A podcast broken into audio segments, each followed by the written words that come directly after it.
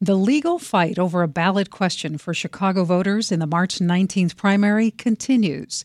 The city's Board of Election Commissioners decided today to appeal a judge's decision to invalidate the referendum.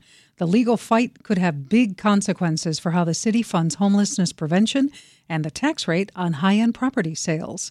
WBEZ's Tessa Weinberg covers Chicago politics. She joins us now from City Hall to explain what all of this means for voters. Tessa, thanks for joining us. Thanks for having me. So, this is a hugely important question that voters in the city of Chicago are being asked. Remind us quickly what this referendum actually does. Mm-hmm, yeah, so this question asks whether the city should increase the real estate transfer tax on properties worth more than a million dollars while giving them a tax cut to the portion of property under that amount. And the money from that tax increase would go toward homelessness prevention. It's something Chicago Mayor Brandon Johnson and his progressive allies very much want to see passed. But business groups and real estate groups, they don't like it. They're the ones who are suing to block the referendum from the ballot.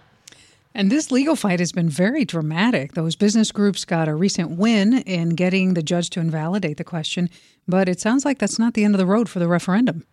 Yeah, that's, that's right. The courtroom saga will continue. The business groups, when they sued, they didn't sue the city. They sued the Chicago Board of Election Commissioners, the agency that oversees the elections. That board doesn't set policy, the city does that. But commissioners on the elections board said today they don't like the precedent the judge's ruling set, so they met today and they decided to appeal it. Can you give us what the legal arguments are for and against this referendum? Mm-hmm, yeah, so real estate industry groups suing argue the question violates state law. They say it combines both a tax cut and a tax hike in the same question, and that the language of addressing homelessness is too vague. They say it's an example of log rolling, asking multiple questions in one, which is forbidden. And supporters, you know, they disagree and they're defending the question's wording. The city has argued that allowing voters to weigh in is all part of the legislative process.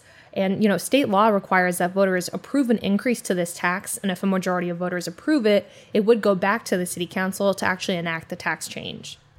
And as you mentioned, the city of Chicago is actually not part of the lawsuit, but that hasn't stopped the Johnson administration from trying to get involved. What's going on there? Mm-hmm. The mayor's administration, they've already appealed the Friday decision, and they're asking for a stay or a pause on the judge's order. The judge denied their request to intervene as party in the case, and the city argues they're the party that can actually address the substantive arguments in the lawsuit, like whether the question violates state law, and that that's something that is outside the Board of Elections authority. You know, all of this, of course, is happening as the primary election is just three weeks from today, and people are already voting early and voting by mail. How's all this going to get resolved? The time crunch is certainly something both sides of this issue are concerned about. You know, there's less than a month until election day, and the clock is ticking to see if this could be resolved before then. You know, for now, the question will still appear on voters' ballots. The judge ruled that any votes cast shouldn't be counted and that those results won't be made public. So, if I'm a Chicago voter, what am I going to do with this referendum? This is the one thing that both advocates and opponents of the Bring Chicago Home referendum agree on.